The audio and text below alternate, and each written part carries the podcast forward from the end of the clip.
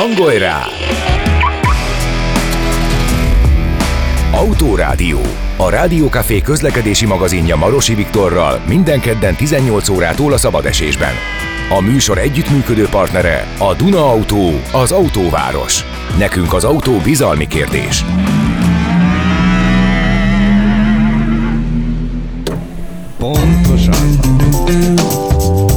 Ablaktörlő.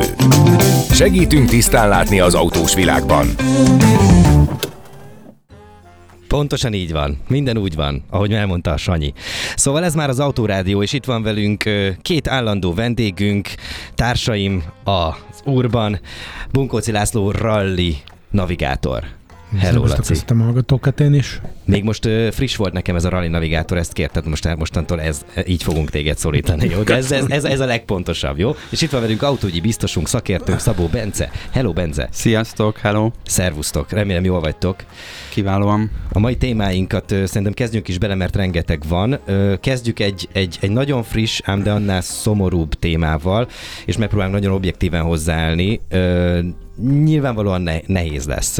Péntek éjjel volt egy baleset az Árpád hídon, ahol két autó feltetőleg versenyzett egymással, két autó sofőrje versenyzett hát egymással. Biztos, hogy Igen, de ez, még, ez, ezt még nem mondta ki egyetlen szakértő sem, csak nyilván vannak találgatások, és ennek következtében egy kerékpáros életét vesztette. Egy olyan ütközés következett be, amely, amely egy kerékpáros életét követelte, és ennek, ennek ebben a témában pillanatokon belül dr. Takács Krisztiánnal, a Totálkár jogászával fogunk beszélgetni. Ezt követi majd a, ö, a következő Na? rovatunk, amiben a, a Fiat kiszínesedéséről fogunk beszélgetni. Mostantól nem árul a Fiat szürke autót. Ez egy nagyon erős vállalás. Zám Donátot fogjuk kérdezni ez ügyben illetve arról, hogy mik a tendenciák a színválasztás tekintetében. Nem hát csak igen. a Fiatról beszélünk. Nem csak a Fiatról. Bár szeretjük a Fiatot nagyon, legalábbis te, én te igen. Szereted? Én igen. Az jó. Laci, te hogy állsz a Fiathoz? Neutrális teljes egészen. Ez egy szép, ez szép, egy, ez egy szép megúszós válasz. Volt. A te autód egyébként, amivel láttalak legutóbb, az ilyen nagyon, az ilyen bugyikék, vagy ilyen nagyon kék. Vagy ég, nem az tudom, egy Subaru Az nevezzük Igen, Subaru kéknek munkanéven. Ne haragudj, ne haragudj, nem, nem, nem, volt ez pejoratív, de lényeg az, hogy te a színekkel jóban vagy, úgyhogy gondolom szürke autók, ez nem, nem fog A helikoptered milyen színű? Nem tudom, de azért még egy szürke Ferrari mégis azért, le... Jó, a versenyblogban, a versenyblogban pedig arról lesz szó, hogy a Dacia Dusterrel beszáll a Dacia a Dakarba. És, Nem is akárkivel. Igen. Sebastian Löb, Löbbel a volán mögött. Így van, és Tóth Anitát fogjuk kérdezni, a Hungaroring sajtófőnökét, a MOB kommunikációs igazgatóját ebben a témában, hogy ez lesz majd a versenyblokkunk. És, és, és ez a jubileumi tizedik adásunk. Nem de tudom, emlékszel-e? hát Hosszúnak tűnt. Minden, minden tíz, de hogy tűnt hosszúnak, hát elrepült az idő. Minden tíz után majd ez, erről fogunk ezt hát, megemlékezünk. Valamit, róla, valamit feldobhattam, feldobhattuk, mert rajtam például nincs nadrág. Te levetnéd a pólódat. Úr, és nincs nadrág rajta. Ezt nem, ezt, jó, oké, akkor leveszem az ingemet. Szóval ezek lesznek ma az Autorádióban, de ahhoz, hogy, hogy most tényleg belecsapjunk az elejébe, és, és egy picit ráhangolódjunk erre a mai témánkra. Evezzünk a mai... egyel komolyabb vizekre így van, így van, így van. Ez, ez nagyon nehéz, tehát az, az a baj, hogy tényleg mindig nagyon szeretek veletek egy légtérben lenni, meg egy stúdióban, és mindig eddig jó témáink voltak, kivéve egyébként, bocsánat, tévedek, mert hogy volt egy m baleset, amikor szintén szakértőkkel beszélgettünk, és ott is volt egy halálos Igen, áldozat. sőt volt egy rallis halálesetünk is, aminek kapcsán jó, mindenféle biztonságtechnikai dolgokról beszéltünk. Hogy igen, hogy egyébként nincsen, tehát hogy nem, nem volt gyakori ez alatt a tízadás alatt, hogy ilyen eseményekről beszéljünk, viszont, viszont egyszerűen adja magát, hogy egy ilyen műsorban ezekről is beszélni kell, jogi vonatkozásokról, szankciókról, arról, hogy miért nem változik, vagy változik-e, csak nem, ért, nem veszük észre. Szóval egy csomó minden, csomó olyan kérdés van, amiről tényleg érdemes egy jogászt megkérdeznünk. Így aztán köszöntöm a vonalban dr. Takács Krisztiánt, a Toktálkár jogászát. Üdvözlöm, haló, haló! Szép estét, üdvözlöm a hallgatókat! Szuper jó, itt vagyunk, meg vagyunk. Ö, hát kezdjük azzal a kérdéssel, hogy ebben a, ebben a, ebben a balesetben ö, készült-e már olyan szakértői vélemény, amely kimondott ö, bármilyen szándékos cselekedetet, például, amit az előbb említettünk, hogy ez egy, ez egy versenyzés volt, egy illegális versenyzés. Én nem tudok még ilyen szakértő véleményről, de elég nagy a valószínűsége, hogy ilyen nem is fogunk találkozni, ugyanis önmagában az, hogy ezek a járművek úgymond gyorsultak egymással, nem állapítható meg, hogy ez egy illegális gyorsulási verseny lett volna, hiszen amikor illegális gyorsulási versenyről beszélünk, akkor egy konkrét rendezvényre gondolunk, ahol nem csak két résztvevő, hanem több kész, több száz résztvevő is van, és ugye ezek az illegális rendezvények önmagában csak szabálysértést valósítanak meg, a gyülekezési jogról szóló törvény rendelkezését sértik. A másik, amit fontos tisztázni, hogy ez itt maga a baleset, ami a tragikus halálesethez vezetett, ez egy gondoslan bűncselekmény. Tehát itt olyan szakértő véleményt biztosan nem fogunk találni, ami olyan megállapításokat tesz, hogy itt egy szándékos emberölés történt vagy akármilyen szándékos más bűncselekmény történt volna, hiszen ezek a közlekedési balesetek klasszikusan úgy épülnek fel, hogy maga a szabályszegés, a stressz vonatkozó szabályának megszegése az szándékos, hiszen szándékosan hajtanak gyorsan a sofőrök, viszont az eredmény tekintetében a haláleset vagy bármilyen más kárbekövetülés tekintetében ugye csak gondatlanság terheleti ezeket az elkövetőket. Tehát itt, itt klasszikusan egy gondatlan bűncselekményről beszélünk, nem, nem tudunk, nem tudjuk értelmezni ilyen értelemben a szándékosságot, vagy a szándékos elkövetés fogalmát. Bocsánat, csak még mielőtt tovább megyünk a következő kérdéssel, megtesz, hogy picit közelebb jön a mikrofonnal a, a, a mikrofonhoz, igazából az, az önmagához. Igen, mert próbálok. Ez így most jónak tűnik, igen, köszönöm, elég, elég nehezen halljuk. Jobb, rendben.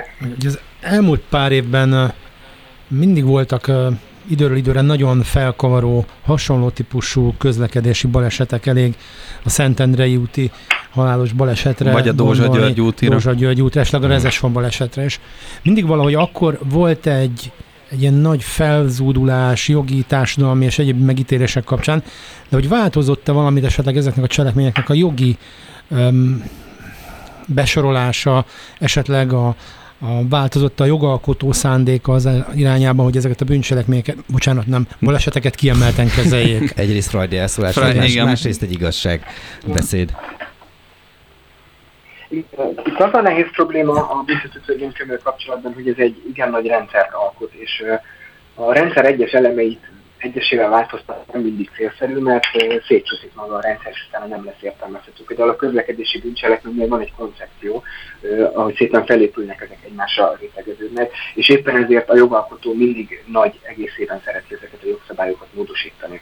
Az utolsó nagy módosítás ugye 2012-es volt, azóta ez a büntető törvénykönyvünk van, és a büntetési tételek maguk nem változtak. Érdemben egy-két bűncselekménynél előfordult szigorítás, például az eltiltás hatája alatt történő járművezetésnél volt szigorítás, de itt ennél a konkrét bűncselekménynél a közúti baleset okozásánál nem. Tehát az elmúlt 11 évben most már azonosak ezek a büntetési tételek, és a korábbi ügyek, amikről itt szó volt, Rekesóga ügy, vagy Emri Háznak a ügye is, ott ugyanezek a büntetési tételek kerültek feldolgozásra a ítéletek során, tehát nem volt ilyen koncepciózus változás. Mm. És nehéz ezt kívülállóként elfogadni, mert kívülállóként a hírekből azt látjuk, azt tapasztaljuk, hogy egyre több ilyen bűncselekmény, egyre több ilyen baleset történik, és egyre súlyosabbak. Viszont jogalkotói oldalról ez nem feltétlenül állapítható meg ítélkezési szempontból sem, de most ugye a jogalkotót nézzük, hogy a jogalkotó miért nem szigorít. A jogalkotónak nagyon sok mindent figyelembe kell venni, erre most nem tudunk kitérni részletesen, de a, például a büntetési, végrehaj, büntetési végrehajtási intézetek telítettsége is egy olyan szempont, ahol nem tudunk minden egyes bűncselekmény esetén mindenkit megfelelő intézménybe elhelyezni, mm. és éppen emiatt van ez a differenciáltság, hogy ilyen bűncselekmények esetén, ahol gondoslan volt az elkövetés, nem egy szándékos emberölésről van szó. Itt a bíróság nyilván mérlegeli az enyhítő és súlyosbító körülményeket is, de nem az a cél egy ilyen büntetésnél, hogy valaki 10-20-30 évre fogházba börtönbe küldjünk, és elvágjuk a társadalmi kapcsolataitól, mert annak a büntetés célja tekintetében nincs hozzáadott értéke, sőt, nagyobb kárt is okozhatunk vele. A, na ez, ez viszont nem volt számomra világos. De, Illetve de a, az se világos annyira számunkra, hogy például arról van tudomása, hogy, hogy az európai országokban mi a helyzet egy hasonló eset kapcsán például, hogy ott va- különbözünk-e itt Magyarországon valamiben, akár szigor, szigorodásban, enyhítésben, hogyha egy ugyanilyen eset történik Európában? Igen.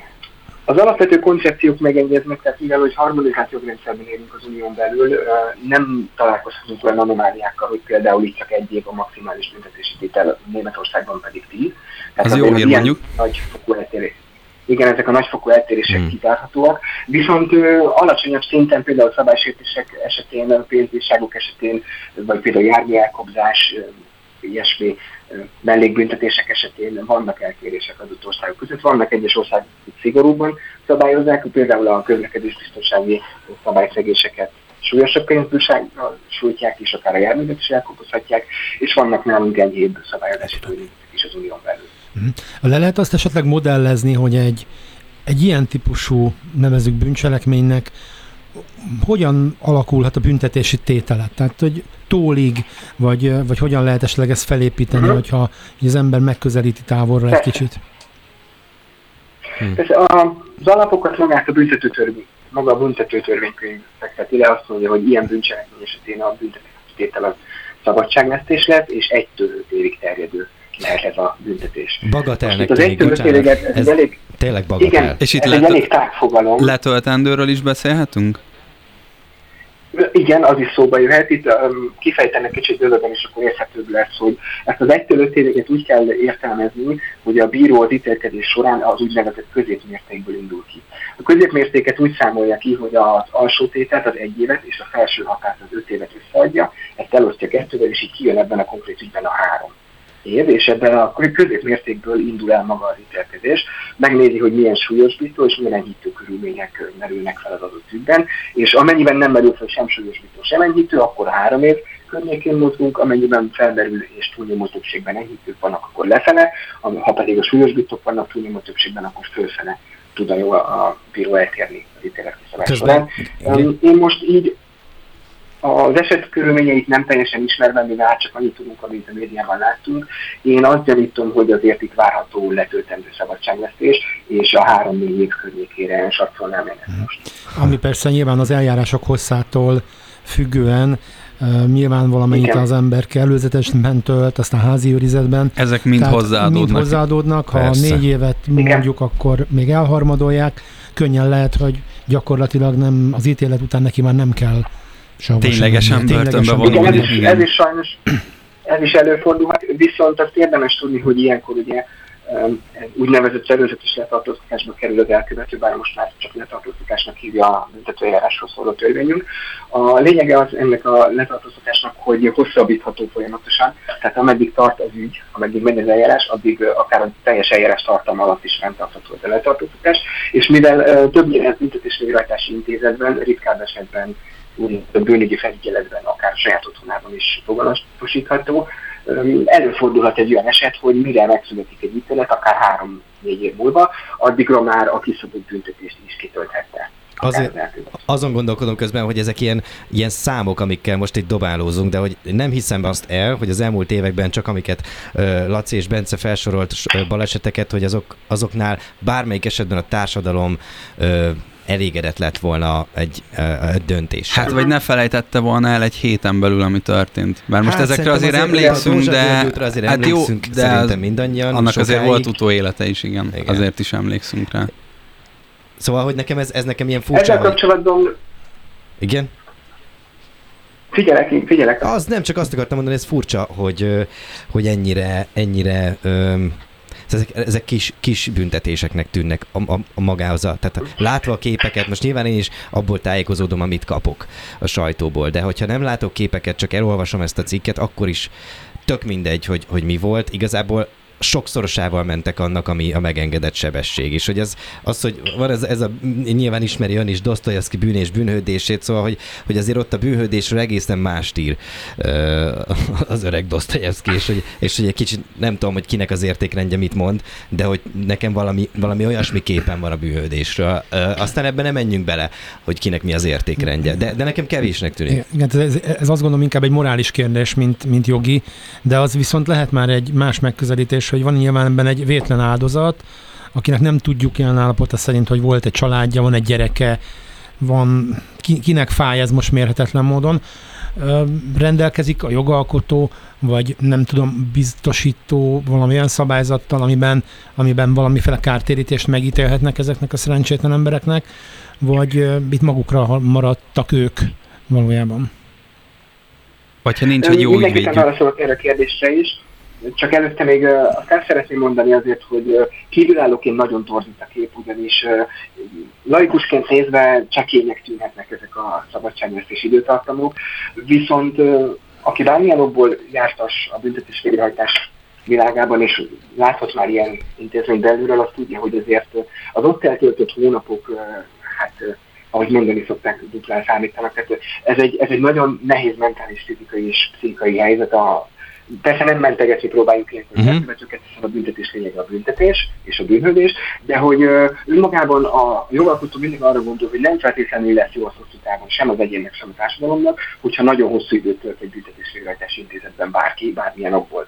Mert ott olyan mentális és változásokon mehet keresztül, ami aztán újra a bűnelkövetés felé tudja őt terelni, és egy visszaeső, többszörös visszaeső uh-huh. kerekedik ki ebből a történetből. Ezeket a szempontokat is figyelembe kell venni Tudom, hogy ez kívülállóként, főleg akár a sértett családjaként nagyon mm. nehezen felfogható és értelmezhető, sőt talán értelmezhetetlen is, de sajnos ilyen szempontok is szerepet játszanak az ítélkezésben. Egyébként erről lehetne beszélnünk egy, egy külön adásban, hogyha egyszer eljön személyesen, Bizony. akkor, akkor igen, ez, igen, ez például nagyon érdekes, amit most megemlített. Igen. Téma. Igen. De, ez de egy sokkal szélesebb téma. Én a kártérítések Igen? még azért, az még engem borzasztóan érdekel, mert hogy hogy nem szeretnék ilyen helyzetbe kerülni se az egyik, se a másik oldalon, de hát tényleg, hogyha eznek az embernek a családja most itt maradt mondjuk kenyérkereső nélkül, akkor velük mit tud történni, mi lesz velük? Ez egy szélsőséges igen. példa, de igen, teljesen jogos. Szerencsére a vonatkozó törvények ezt nagyon meg rendezik, ugye 2009-es kötelező felelősség biztosítása kapcsolatos törvény pontosan rögzíti, hogy ilyen esetben mi a követendő eljárás, és megkülönbözteti a dologi kár fogalmát, ami ugye a vagyontárgyakban esett károkat jelenti, ezt egészen 485 millió forintig téríti a biztosító egy balesettel kapcsolatban, és e, ettől külön, megkülönbözteti a személyisérüléssel kapcsolatos kártérítéseket. Ugye itt a baleset folyamán bekövetkezett egészségromlás, maradandó károsodás, fogyatékosság és sajnálatos, sajnálatos esetben akár a haláleset is szóba jöhet. Ilyenkor pedig egy 2,4 milliárd forintnak megfelelő összeghatárig térít a kötelező gépjármű felelősségbiztosítás. Tehát ilyen esetekben a, a, a sértett családja, amiatt, hogy kiesett egy kereső a családból, a gyermekek édesapja, a család fenntartó szerepe megszűnt, ezeket mindet figyelembe veszik a jogszabályok, és megpróbálnak megfelelő kártérítést ellenszolgáltatást nyújtani. Nyilván ez mindig függ az eset körülményeitől, tehát nem lehet egy általános táblázatot felrajzolni, hogy adott esetben mekkora ez az összeg. Van szó itt még jövedelempótló életjáradékról is, arra az esetre, hogyha tényleg ez a elhunyt személy volt a család fenntartó, és az ő keresetétől függött az összes többi családtag, akkor ilyen úton módon is lehet elégtételt kapni a biztosítótól. Van még egy utolsó kérdésünk, még maradt egy pár perc a megelőzéssel kapcsolatban, hogy egyrészt nyilván szankciók azok valamilyen irányba elterelik vagy valamilyen irányba segítik a, ennek a megelőzését. Viszont, viszont kérdés az, hogy, hogy mi az a lélektani határ, vagy mi az a határ, amit, ami, amit lehet, vagy amit a szankciókkal el lehet érni.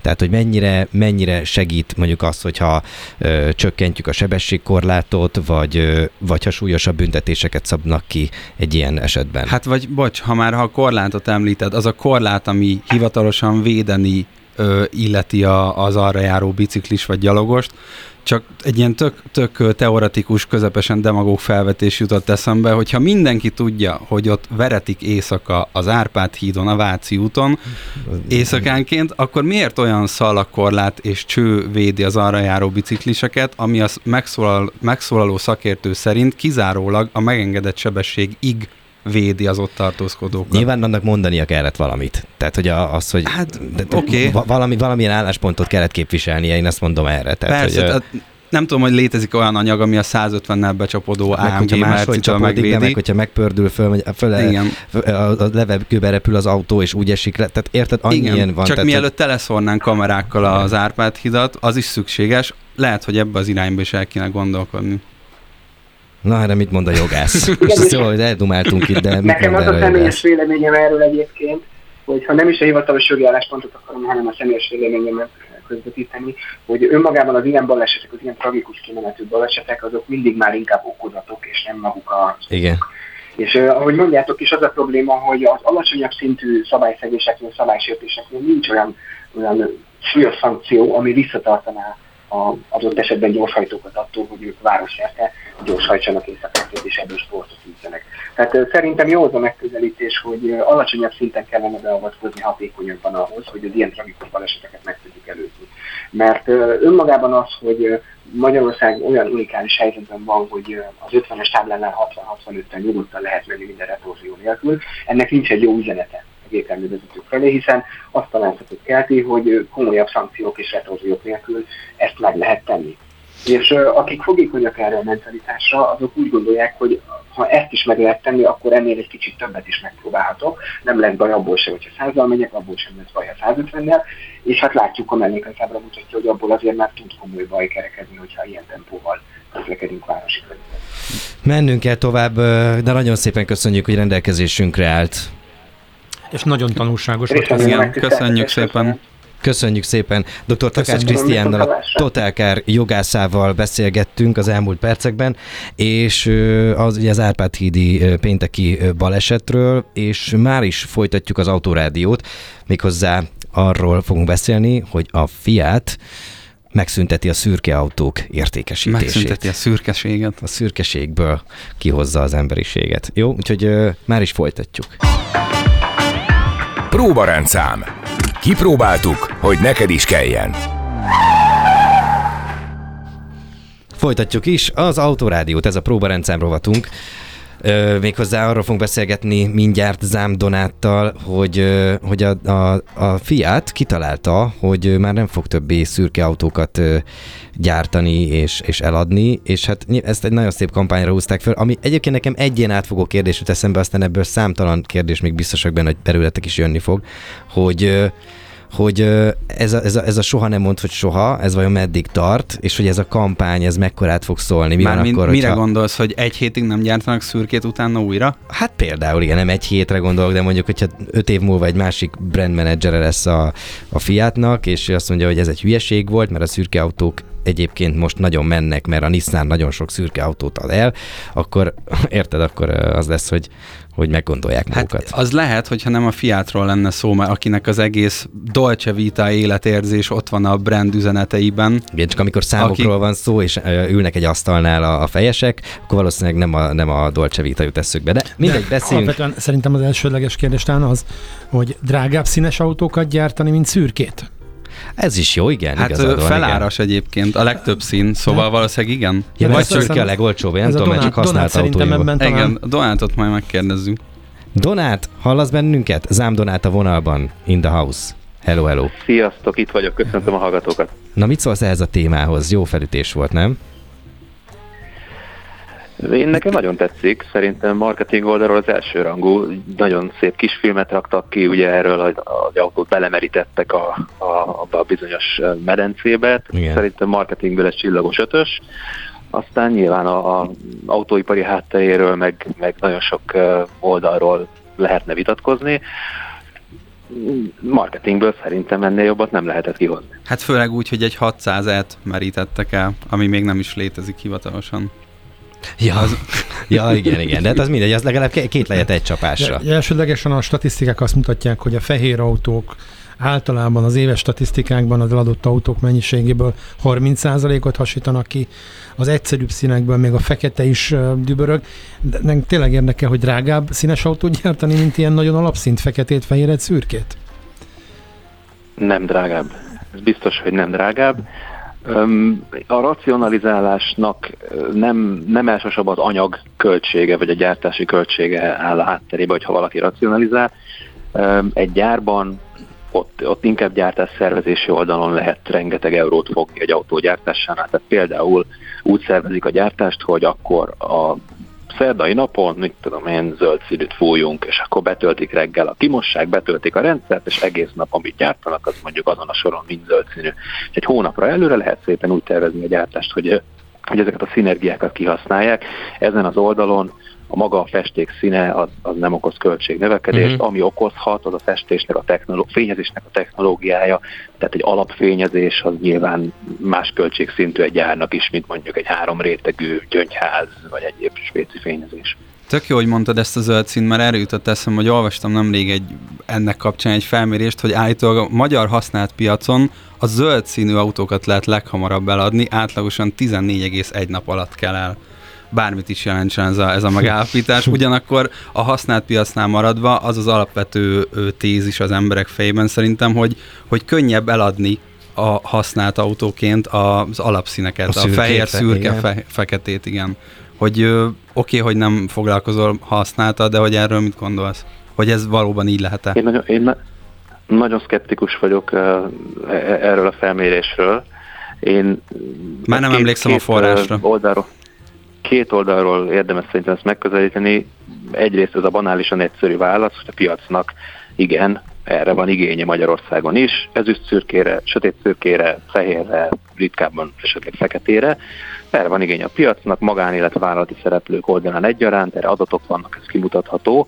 Ezzel együtt viszont ez egy öngerjesztő folyamat is, pont azért, mert a vélelem, ahogyan ti is mondtátok, ez egy jelentős hajtóerő áttérben. Például mondjuk nézzünk egy flotta kezelőt, akik ugye igen nagy tételben vásárolnak autót éves szinten. Az ő esetükben, hogyha mondjuk én egy flotta kezelő lennék, és a maradványértékeket számolnám, akkor hogyha egy ügyfél tőlem 50 darab ezüstszínű autót szeretne kérni a flottájába, akkor az egy más kalkuláció lehet, mint hogyha valaki kifejezetten sárgát kér. Mm. A sárgát valószínűleg egy flottakezelő is hmm. megvakarja a szakát, és azt mondja, hogy hát ezt én egy év múlva, ha visszahozzák ezt az autót, ki tudom dobni a használt piacra, hát ki tudom, de elviszik. Lehet, nem. hogy fél év után elviszik, uh-huh. nem egy hét alatt viszik el, uh-huh. mint a szürkét. Uh-huh. Tehát, hogy ez mennyire tény és mennyire vélelem, ez, ezen lehet vitatkozni, de ez egy olyan hatás, ami, ami egyértelmű.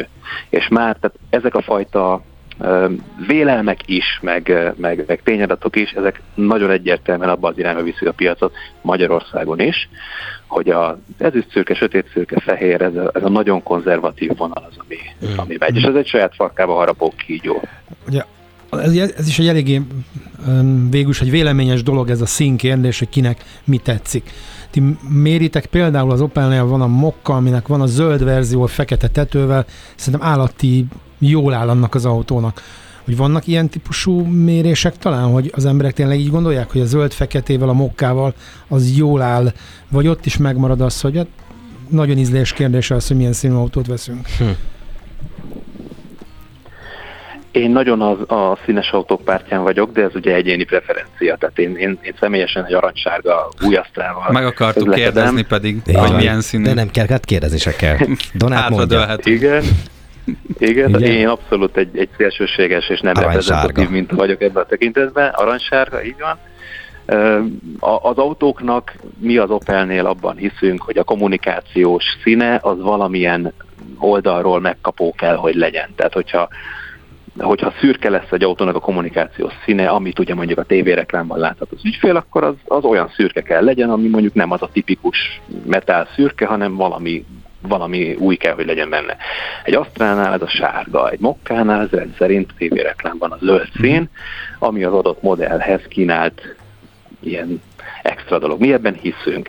Azért odáig nem megyünk, hogy a, hogy a szürkéket ki, kivonjuk a képből, de ez viszont behoz egy nagyon fontos érvet, amit a Stellantis csoporton belüli márka differenciálás, aminek ez a ez a hátterében, hogy ugye a Stellantis csoporton belül a márkáknak um, egy, egy jelentős része tömegmárka, amik bizonyos értelemben egymással is konkurálnak, és ezen ezt elismerve azért minden márkának most meg kell kicsit találnia azt, hogy a Stellantis, mint óriási koncernen belül, mi az az ő saját múltjára, tradícióira, gyökereire építhető USP, amivel ő ki tud tűnni akár koncernen belül. Én azt gondolom, hogy a, a Fiat esetében ez egy, ez egy abszolút jól eltalált ötlet, hogy erre, erre A Dolce Vita. A Dolce Vita, bennem egyetlen egy kérdés maradt ö, ezzel kapcsolatban, és aztán el kell köszönnünk, hogy, a, hogy, a, hogy esetleg más márkák majd ebből tanulnak-e, és hogy lesz ebből tendencia, vagy ügyesen kiszámolva patika mérlegen, a Fiat ezzel pontosan tudta, hogy, hogy, hogy ezt nem fogja senki utánuk csinálni, és ez elég jól el fogja őket különíteni más márkáktól. Biztos vagyok benne, hogy ezt nagyon alaposan kiszámolták, ez tisztán marketing, hogyha kiderül, hogy nem jöttek be a számításaik, akkor láttuk már karonvarjút az autóiparban mindenkit, tehát egy év múlva ebből simán vissza lehet jönni, vagy ahogyan fogalmaztatok, egy új brand manager hozhat a jövőben ennek ellentétes döntést. Ezzel együtt én is magam is kíváncsian várom, hogy ez merre fogja elvinni a statisztikákat. Donát, nagyon köszönjük, hogy itt voltál ma velünk. Köszönöm a lehetőséget. Zám Donáttal az Opel Magyarország marketing igazgatójával beszélgettünk az imént a Fiat kiszínesedéséről, és folytatjuk mindjárt az Autorádiót itt a szabad esésben, méghozzá a versenyblokkal. Arról lesz szó, hogy a Dacia Duster indul a Dakaron. Bizonyám. Na jó van, folytatjuk. Versenyblokk. Motorsportban utazunk. Pontosan folytatjuk az Autorádiót itt a szabad esésben, méghozzá az utolsó témánkkal, amely az, hogy a Dacia Duster indul a Dakaron, és 2025, igaz? Bizony. És az előbb azt bátorkodtam kérdezni a Lacitól, hogy ugye először van a Dacia, de ő biztosított róla, hogy nem először van a Dakaron a Dacia. Ezt kifejtenéd, hogy mi volt itt a háttérben? Ezt majd szerintem Anitával megbeszéljük. Szia, Anita! Jó, akkor, hát akkor köszöntöm hát is akkor a vendégünket, szintén telefonon Tóth Anitát, a Hungaroring sajtófőnökét, a MOB mm, kommunikációs igazgatóját. Még hogy... Hungaroring és, és e- hát azt mondtam az előbb. Azzal kezdtem. Azzal kezdtem. Semmi baj, Sokat titulus. Nem baj. Nem, hát már ugye már a kor. Szia, Anita. Szia. Hello, hello. Köszönjük, Sziasztok, hogy... elnézést kérek a sok titulusért. Semmi baj, hát ö, összehoztad. Úgyhogy a felér ezt... már összetennénk félkezünken. Na csapjunk bele akkor így ebbe a, ebbe a témába. Egyrészt egyébként nagyon ritka az, hogy szerintünk legalábbis, ezt azt hiszem, hogy így mindannyiunk nevében mondhatom, hogy, hogy hölgy kommentátora van a, a Dakárnak. Kommentátorom szakújságírója. Jó, oké, szakújságíró, bocsánat. De megelőlegezted a De meg, igen, igen, igen szakújságíró. Nem, és, nem pályázom milyen babérokra. Még mielőtt, még mielőtt elkezdjük ezt a, a Dakaros ö, ö, dácsiás témát, annyit még árulják kérlek, hogy ez, ez, ez, neked honnan származik ez az érdeklődés? Tehát te hon, ugye itt elmondta Laci, hogy ez hogy néz ki egyébként, amikor ott vagy és bontod le a sátrat, és Három hétig. egyedül, és mész a, az események után. Szóval hogy ez neked, ez honnan, honnan jön ez a, ez a vágy? Uh, hát teljesen véletlenül keveredtem az autósportba, én valójában a Nemzeti Sportnál akartam újságíró lenni, mégis az is lettem, és uh, 28 évet, majdnem 20, kicsit több mint 27-et lenyomtam az újságnál, tavaly, tavaly uh, jöttem el, de még írok nekik autósportot, és hát oda mentem az újsághoz, és kérdezték, mit szeretnék írni, mondtam, hogy futballt vagy kézilabdát, mondták, hogy az biztos, hogy nem, de viszont autósportot írhatókkal akarok. Ha valamit nem akartál, akkor az az. Nem, nem, nem akartam, csak a többi jobban érdekelt, de aztán végül is ebbe is beletanultam, úgyhogy nem volt semmi probléma vele. Aztán a, amikor Szalai Balázs 2002-ben Palik Lászlóval indult a Dakaron, akkor kitalálták, hogy, hogy elhívnak magukkal egy újságírót, aki tudósít a napi eseményekről, mert mégiscsak szórakoztatóbb ezt olvasni is, nem csak a televízióban látni, persze az is nagyon szórakoztató. És akkor megkérdezték, hogy lenne kedvem, mert akkor én már autósportot írtam 5-6 éve az újságnál, meg az egyik első interjúmat egyébként Szalai Balázsral készítettem 96-ban, és akkor így csöppentem én a Dakarba, aztán ott hmm. ragadtam jó sokáig. Na, jó van, köszönjük szépen ezt a, ezt a uh, Élet, betek... önéletrajzi kitekintőt. Ez egy önálló is megérne de ez, ez, így van, ez szép Kár, volt. hogy nem érünk rá tovább.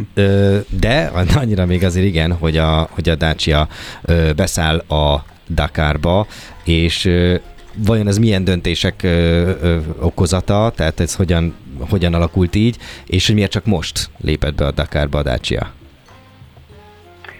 Hát ugye itt most, ha tőlem várjátok a technikai magyarázatot, akkor egy picit rászaladtatok, mert én technikát sose írtam, mindig inkább, a, mindig inkább a, az emberi oldalát világítottam meg, de azért szakmailag annyit hozzá tudok ehhez szólni, hogy uh, ugye nagyon érdekes lett a gyártók számára a Dakar, mert hogy elindult abba az irányba, hogy uh, hogy CO, CO2 semleges mobilitás, stb. most megyünk uh-huh. a környezettudatosság felé, és, és ugye már a, a, az évelején a Ford is bejelentette, hogy, hogy gyári csapatot indít. Igaz, ő, ő is még 2024-ben csak próba jelleggel, de már leszerződtetett egy Dakar győztest, aki tesztel nekik, ez a Nani Roma, illetve még egy fiatal srácban gondolkoznak, ez a Seth Pintero, és akkor jött a Dacia, amelyik még nagyobbat akar durrantani, hm. ugye a kilencszeres rally világbajnok Sebastian Lőpel, és hát most már itt eléggé piszik vagyunk a Dakaron is, úgyhogy kellett nekik egy nő, és a, a, a nők közül pedig a legjobb a Krisztina Gutierrez, úgyhogy szerintem nagyon jó kis csapatot raktak össze. Hát és a, a lőböt Na, van... És, ja, bocsánat, visszat... Igen? Bocs. Mond, mond csak nyugodtan. Hogy visszatérve az eredeti kérdésre, szerintem a, az autógyáraknak nagyon nagy kihívás az, hogy hogy ennyire extrém körülmények között tesztelhetik a, a technikát, és igazából a, hát a Forma 1 is ezért vonzó. Hát nem, de tényleg amúgy a Forma 1 is ezért vonzó, a Dakar is ezért vonzó, mert a, mert, mert abszolút nem titok, hogy az autósportból jönnek a legjobb technikai fejlesztések az utcai autókba. Ugye alapvetően már próbáltam arról találgatni, hogy vajon, vajon a Dacia fogja ezt az autót építeni, vagy ők is a jól bevált gyakorlat szerint megbíznak egy ahhoz hozzáértő felkészítő csapatot, akik megcsinálják ezt mondjuk Blast ProDrive, tehát egy olyan profit tímet. Én erre nem láttam nyomot. Te esetleg volt, találtál erre valami utalást? Igen, igen, mert hogy mikor felhívtál, hogy, hogy majd felhívtok, hogy mi van a Dacia-val, akkor utána néztem, és ahogy mondod, a ProDrive-ot bízzák meg ah. ezzel, amelyik korábban ugye a Volkswagennek, a Peugeot-nak, Citroennek, Toyotának is épített, úgyhogy igen, nem és a, lőbb a véletlenre is, és, a lőbb, és a lőbb személye is azonnal érthetővé válik, hiszen igen. ugye ő régóta, viszonylag régóta már a, a ProDrive által felkészített különböző autókkal járta a Dakart, nem is tudom, 8 éve, vagy már hány éve van ő is ott. Viszont, hmm. hogyha a lőbnél hát. maradva, kilencszeres rally világbajnok, ugyanakkor örökös Dakar második helyezett, tehát azért neki is van mit kipipálnia. Azt hiszem, hogy három második helye van Igen. a Dakaron. Igen, az hát ő motivációja, az ő motiváció és emberi oldal, amit említettél, akkor az valószínűleg pipa ezzel. Hmm.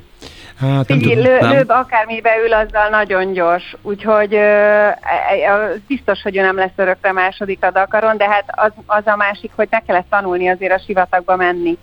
Tehát, hogy azért ez nem úgy van, hogy Eregon Buchan bekaplak, és akkor majd én gyors vagyok az aszfalton, meg a murván is gyors leszek uh-huh. a mhm. sivatagban is. Gondolom ezt a Laci már elmondta, hogy a, a dűnék között menni azért az különös technikát igényel, de nem ezért lett egyébként háromszor második lőp, hanem azért, mert az ellenfelek... Na, na, miért, na miért lett? Én nagy Nasser fan vagyok, és itt a srácokkal szoktunk el beszélgetni, hogy hogy én nagyon nagy hódolója vagyok, és azt gondolom, hogy ő azért nagyon kemény falat, tehát őt meg, megrágni, megenni, kiköpni nem lesz könnyű. Ráadásul úgy, hogy én annak utána néztem, hogy én nem nagyon emlékszem arra, vagy nem nagyon láttam olyat, hogy egy újonnan a projektbe beszálló márka írgalmatlan nagy tempóba tudott volna győzni a Dakaron, mindig nekik is kellett idő arra, hogy, hogy kiforjon egy adott technológia, még akkor is, hogy a ProDrive csinálja. Ez... Igen, de ezt ne felejtsük el, ugye, hogy most mindenki az új techni- technika irányába indult el ezekkel az új szabályokkal, hogy 2030-ra ők ö, ö, nagyon környezettudatosak akarnak lenni. Tehát ne felejtsük el, hogy azért nem tíz lépés előnyben van a többi, hanem csak egyben, vagy hmm. kettőben hmm. maximum. És ez mennyire indokolt ez a, ez a nagy környezetvédelmi, tehát hogy lassan Edakarnak fogják hívni, vagy, vagy mit? Erről, erről mi semmit nem de tudunk. De sivatagban kinőnek Igen. ezek a kis hát töltőpontok. Nem, nem, azt azért nem hiszem, mert azért 6-700 km, 800 kilométert menni egy nap a sivatagban, a dűnék között, a most bármilyen technikát, ez, ez azért próbára tesz a motort, a, a elektronikát, mindent, hát az Jó kihívás nem lenne. Bír Bizony.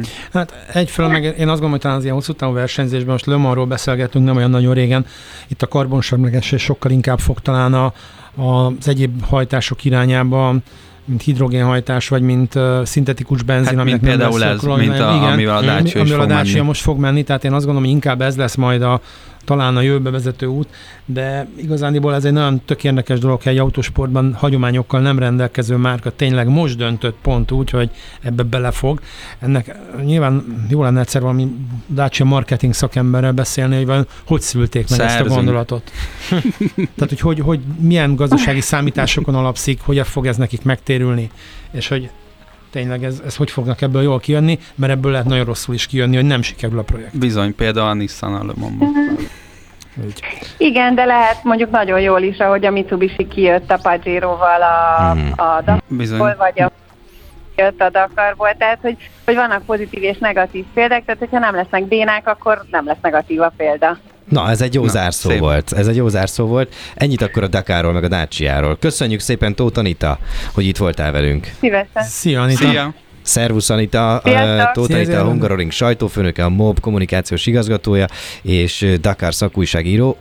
Ez volt mára egyébként az, az Autorádió itt a Szabad Esésben, úgyhogy nagyon köszönöm Bunkó Cilacinak és Szabó Bencinek is, hogy Nekünk itt volt a voltatok. megtiszteltetés. Köszi, nem, sziasztok! nem, nem, nekem volt. Köszi szépen. Hangolj rá! Autórádió. A Rádiókafé közlekedési magazinja Marosi Viktorral minden kedden 18 órától a szabadesésben. A műsor együttműködő partnere a Duna Autó, az autóváros. Nekünk az autó bizalmi kérdés.